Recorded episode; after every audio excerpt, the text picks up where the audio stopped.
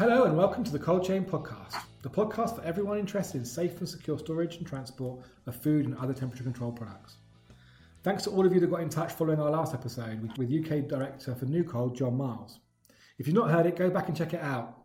It's a typically open, candid, and optimistic assessment of the future of the cold chain. And while you're while you're at it, make sure you subscribe to our feed. That way you'll never miss an episode.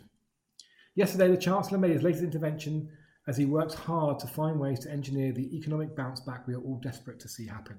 The two most important things in the short term are trying to keep as many people as possible in productive work, hence the idea of the job retention bonus, £1,000 for every employee brought back to work from furlough, and Rishi's Early Bird Special, a 15% VAT cut and meal subsidy, which is all about trying to stimulate customer spending. I think he's right to identify the biggest risk to the food industry is people getting out of the habit of eating out. So the quicker people get back to that, the better. And we might get the V shaped reco- economic recovery we all crave.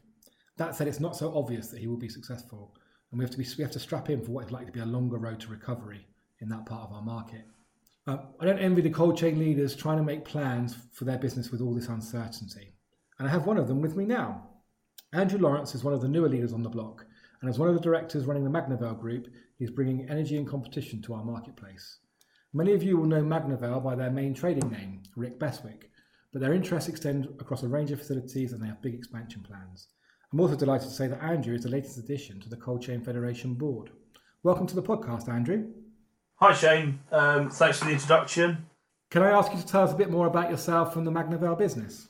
Yeah, so um, a bit about myself first. Um, I started at uh, originally Via Cold Stores, which is the original company of Magnavale, um, back in 2012. Um, started working in the warehouse and kind of slowly progressed into different roles and different opportunities when we acquired new businesses and eventually um, sit where I am now of um, being the director of Rick Bestwick Limited and one of the directors of Magnavale. Magnavale's um, grown uh, since 2012. We took over a small cold store in Scunthorpe, 20,000 pallets.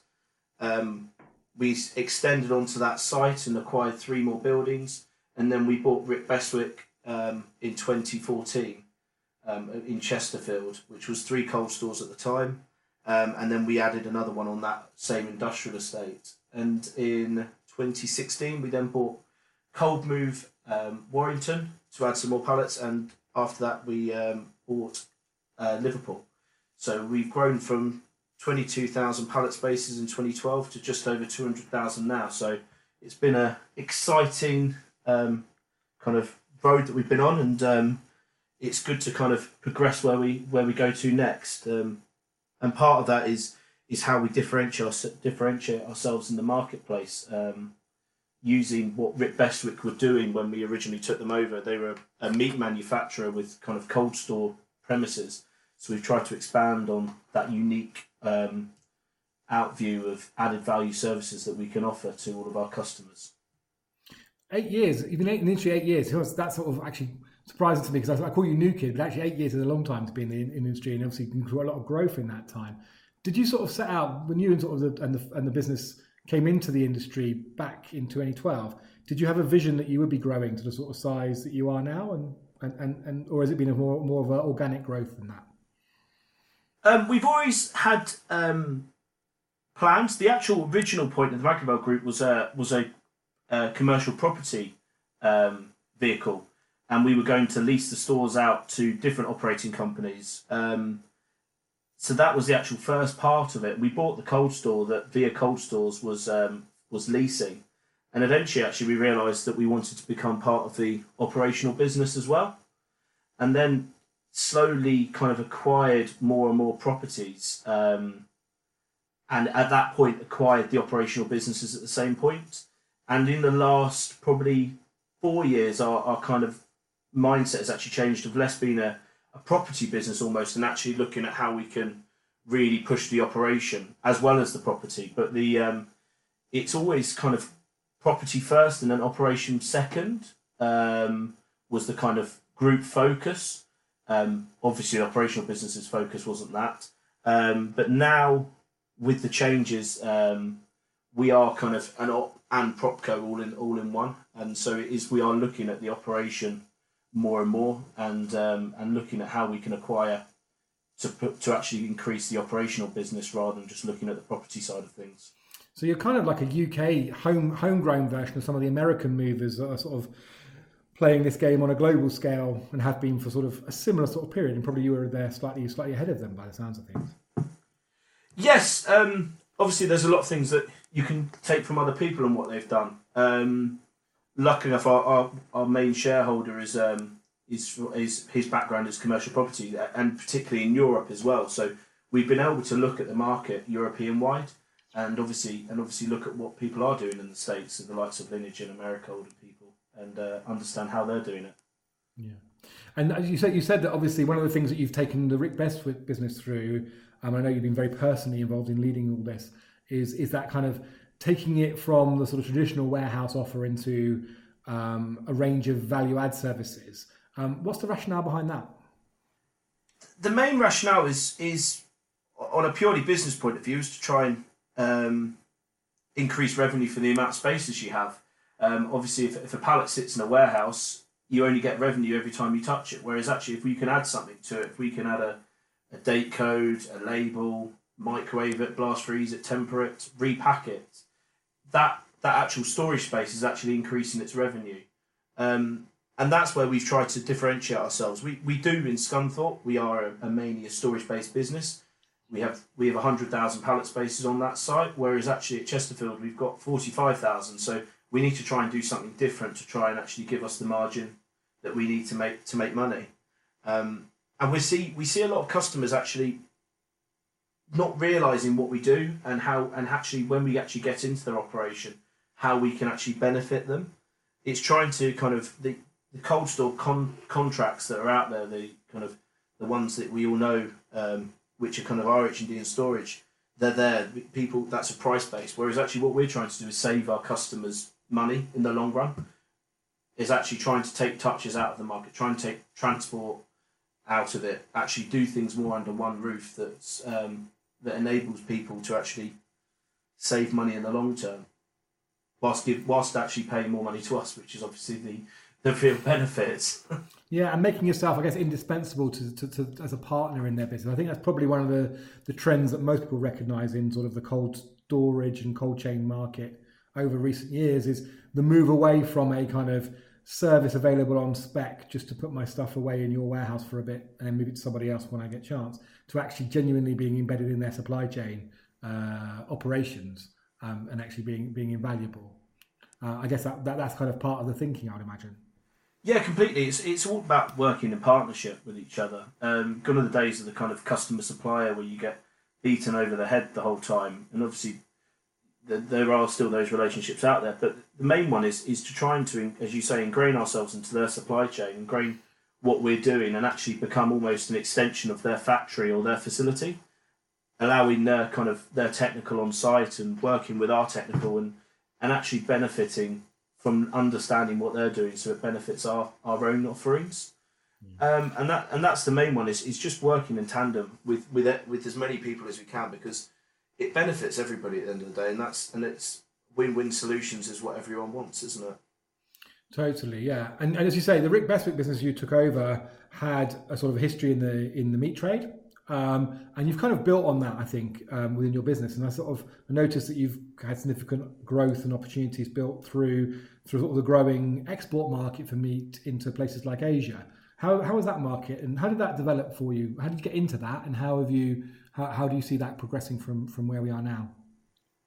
So Rick Bestwick always had we always had some export licenses. Um, the main one we, we didn't have was China, um, and we'd actually started applying for that in before we even acquired the business in 2014. It was actually first approached in 2012, and we finally got um, got the license in 2017. Um, and it was just kind of through sheer determination, contacting the FSA, contacting DEFRA, and, and pushing that we managed to get it. Um, and it's it's and that's enabled us to open up to that market. Obviously, the China um, pork markets has gone through the roof with with swine flu out there, which is which has enabled us to actually really capitalise on that. But not only just to to a to China, we've also got Taiwan, South Korea, um, USDA, all of those different markets, and it's trying to be as flexible as you can in that offering. We actually got our South Korean um, open meat packing license as well, so we it's something we're really trying to push to give again the customers different opportunities and um, enable us to embed ourselves in their in their factories give them the opportunity to expand into different markets. It seems like a smart thing to be to be looking at in a world where we're about to leave the European Union, and and certainly the government focus is on this idea of expanding our trade links with the rest of the world. I, I mean, I wonder whenever I hear government talk about this stuff, whether actually there is that kind of real significant growth opportunity through things like free trade agreements.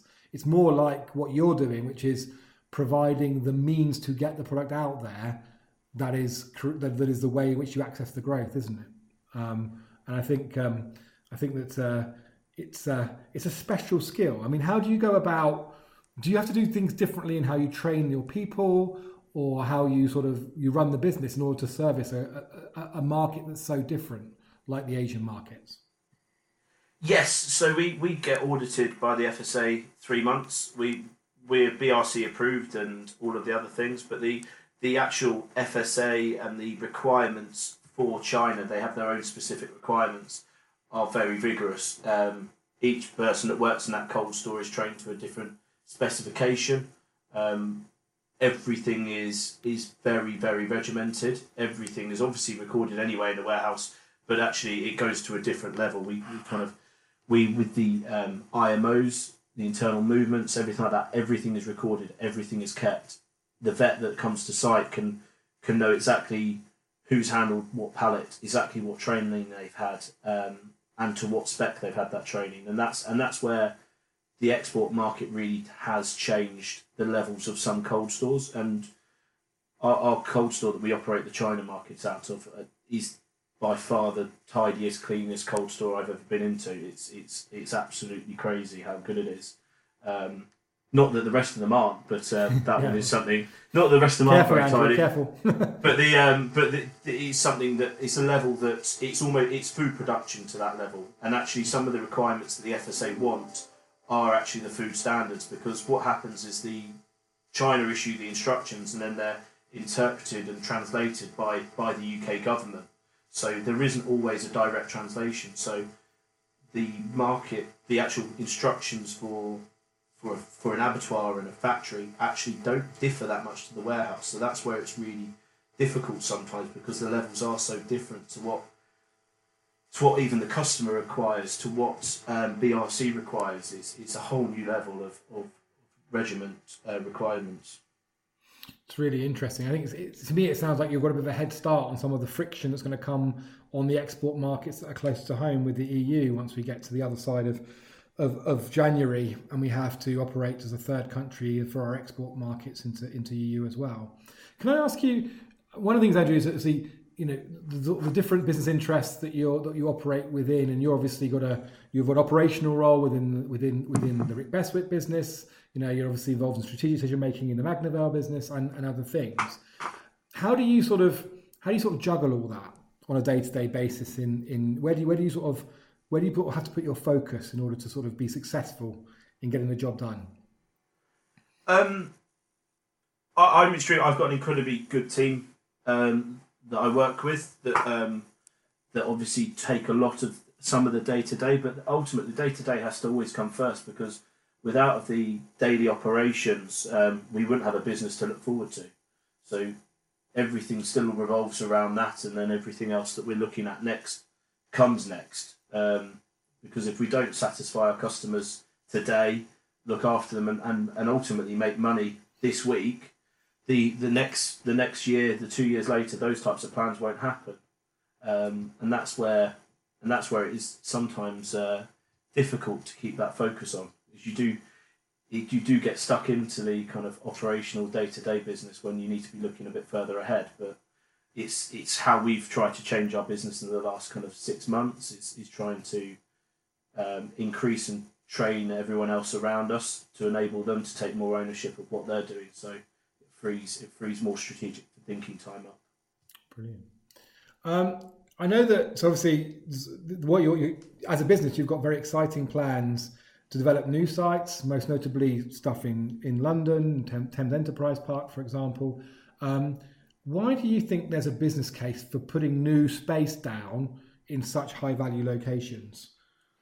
Ultimately, we, we think our, our businesses, there's, there's currently, say, roughly around two and a half million spaces in the UK of cold storage space. And the changes with gases and more and more cold stores becoming obsolete almost with, with the technologies that are in place, um, that actually there is a requirement for more space. And looking at the different locations, it's it's looking at how we can satisfy the look at how how we can satisfy most of the population. If you look at London, the location we're looking at in um, in London is forty five minutes away from from the city, and we can satisfy kind of fifty percent of the population within within an hour and a half, and it's also it's although it's prime real estate and it is it's a it's an expensive location it's how we can take out for other costs. We can take out transport costs. We can take out handling costs if it can go straight from ourselves straight into London without having to go through a distribution centre. Again, that's a further cost out, which although they'll the extra money for the property side of things, we think that will make up for it in, in the additional value that the customer will receive. And I guess there's absolutely no doubt that there the pressure to reduce your transport costs and your transport movements are going to come from a range of different ways over the com- in the coming years. Um, and that whole, you know, everyone talks about the growth of last mile and online and different consumer habits, and um, so everyone talks about them, doesn't necessarily operationalize them um, yet. It's sort of the sort of thing that you're looking at is really what that is all about. It's about having the the the the, the, the, logistics uh, uh, part of the chain closer to the end consumer rather than relying on the retail outlets. Um, that uh, that we've traditionally seen as the place where you where, that I need to be serviced. Is that right? Yeah, completely. And and having the technologies there um, to be able to do all the added value things that the last miles needed to do. So do unit picking, do up tempering, do date coding, do relabeling, and that and that's the site we're trying to build. Is a is the cold store we're looking at is one hundred sixty thousand um, pallet spaces, um, and it's got uh, it's got the same space, floor spaces as well on three different mezzanine floors um, for added value facilities along alongside a, a substantial cross dock because we want a, a one size fits all cold store that, that satisfies London. And uh, not only that, but also being close to um, a port. Um, look at how we can again push the export market, and with Brexit, also look at how we can increase the import market because depending on what happens with Brexit, there is going to be less food that can come in by by the standard kind of lorry, and it will need to come in in containers. So being close to a port and um, trying to gain, say, free port status and a where a container doesn't have to hit the road and can come straight on, so it can be overweight. That's where we think a, a massive benefit to our customers will be. And it very much fits within the narrative and the one of the bigger narratives that from a cold chain federation you you know well we're very focused on, which is the whole issue of sustainability and and how we can do the cold chain in a less environmentally impactful way. Um, do you sort of have a kind of handle on on how much benefit sort of working in that kind of way, having locations like Thames Enterprise Park, would would meet those sorts of objectives for your customers? Uh, that, to be honest with you, that's what we're going through at the moment. We've uh, we've employed a, a data analyst, and part of his role is actually to to run through that that data. We're taking a kind of leaf out of Lineage's book, obviously not to that scale with, with what they've got out in the States, but actually employing people, employing somebody, and there will be another two people joining that team to actually just look at that and look at the cost saving, look at the green miles we're saving um, for the customer to show that as a benefit. I definitely think you're in the right sort of area for that because if it isn't already being asked for, and it kind of is in lots of places, it's going to be the level of scrutiny on this on what we're doing in those areas is going to be massive in the next five to ten years. And so businesses that are ahead of that are the ones that are going to prosper. I would, I would, I would venture. Um, sort of when I talk to you, Andrew, whenever I talk to you um, and other parts of the members of your business team, and, and you, you, sort of fall into the camp of the, the very optimistic kind of can do part of the cold chain. Um, what gives you that kind of innate confidence to invest in this marketplace right now, particularly with COVID nineteen and, and everything else that's that's been going on? Um,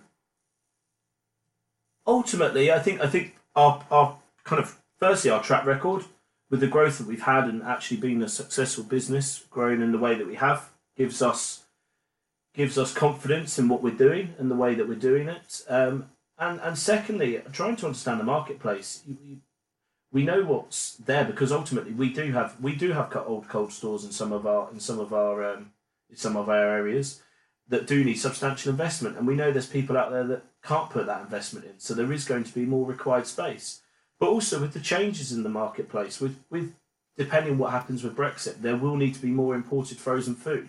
So we, we believe there will be a increase in requirement for cold storage. Um, and again, every, anyone that's in the market has already seen a tightening. Not even before Brexit and before COVID, there has been a, a shrinkage in the market. There has been there has been space that's been required that hasn't actually been there, and, and we want to capitalise on that. And again, it's looking at the right locations. It's looking at where we think we can benefit. Whereas London, for example, I think even if there is space, even if there is space in the market, I think people will people will move there. And our other development in, in the Midlands that we're looking at, which is a further eighty thousand spaces, again, it's it's a substan- it's a fantastic transport location that it will work for people and offering them different solutions, offering them the added value side of things, looking at how we can benefit them and get them to actually come to us. And I think that's where we we're confident. Um, we hope it's not misplaced, but um, well, I would definitely say you would say it wasn't from a, from a federation industry wide point of view. So uh, so please please stay optimistic. Um, but uh, but obviously we have to be realistic as well. Um, what would you say are the biggest risks or barriers to being successful for cold chain operators right now? Um, It's that there's, kind of interview question, isn't it? The one yeah, that's what, what's the weakness of your business? That's not really what I mean, but you know, where are the where are the kind of what's the what are the risks you have to manage in making these sorts of sort of plays? There's there's there's lots of different risks. There's there's the, the one of the big ones we've had with all, with all of our existing sites is power. Is how we can actually develop develop sites when the, the kind of power capacity in the UK on, on, on electric isn't actually good enough. The infrastructure isn't good enough, and the cost the cost to actually increase there. There's the labour with, with Brexit, who knows what's going to happen. But again, trying to mitigate that with automation and how we can move around that. Um, governmental, we've been we've we've been discussing it, the CCA and and what what what they're actually going to impose on, on honestly, a, a, obviously a high um, electricity or high kind of un ungreen industry and what what's going to happen next on that sort of thing. Um, there, there's there's a lot of pressures, and again, the different the difficult one is is is actually trying to find a stable market. I don't think we've had a stable market for the last two years with with Brexit and now COVID. It's it's understanding the base level of where the market is because I don't think anyone knows anymore. Everyone thinks about the instability being a good thing for, for, for warehousing because of stockpiling and all these different things. And to a certain extent, it is, but that's very short term. I guess what we really want to know is what is the new equilibrium and how do we build services to service the kind of normal times um, in the future. But maybe the situation is we're never going to get normal times again. Maybe the, maybe the new normal is just year to year uncertainty and chaos. But then again, logistics are, here, are there to help with that, aren't they? Um, can I ask you about um, about the federation? So obviously you're uh, you've you've just literally joined the board of the Cold Chain Federation as of as of uh, as of May. Um, what what what brought you to want to be part of the board? Um, kind of talking to you to begin with when you when you first came on, um, understanding, seeing your excitement for the industry, um, and actually it, that really kind of got us excited as a business and wanting to be part of, of a change within the cold chain federation and, and the cold chain industry. That that was that's the main part of actually us wanting to be part of that change. Um, changing people's ideas and, and seeing how we can benefit because ultimately we're a federation and we all need to if everything benefits every single one. Gone are the days where uh, we sit there and look at each other as competitors, in, in our opinion, and, and we need to work together to better our industry, to better technical, to better health and safety, to better our, our energy efficiency, because that's how we protect our industry from, from other things. And the pressures, and that's how we save those pressures because working Yeah. together, that's the only way of doing it. None of us I- are big enough businesses to, to get any further away from that. I definitely would uh, definitely sort of sort of and you sort of fit into the sort of the new generation of leaders coming through the cold chain that probably are open to and understand the value of collaboration and, and the way in which we can there are shared shared goals and shared objectives and that kind of concept of stronger together.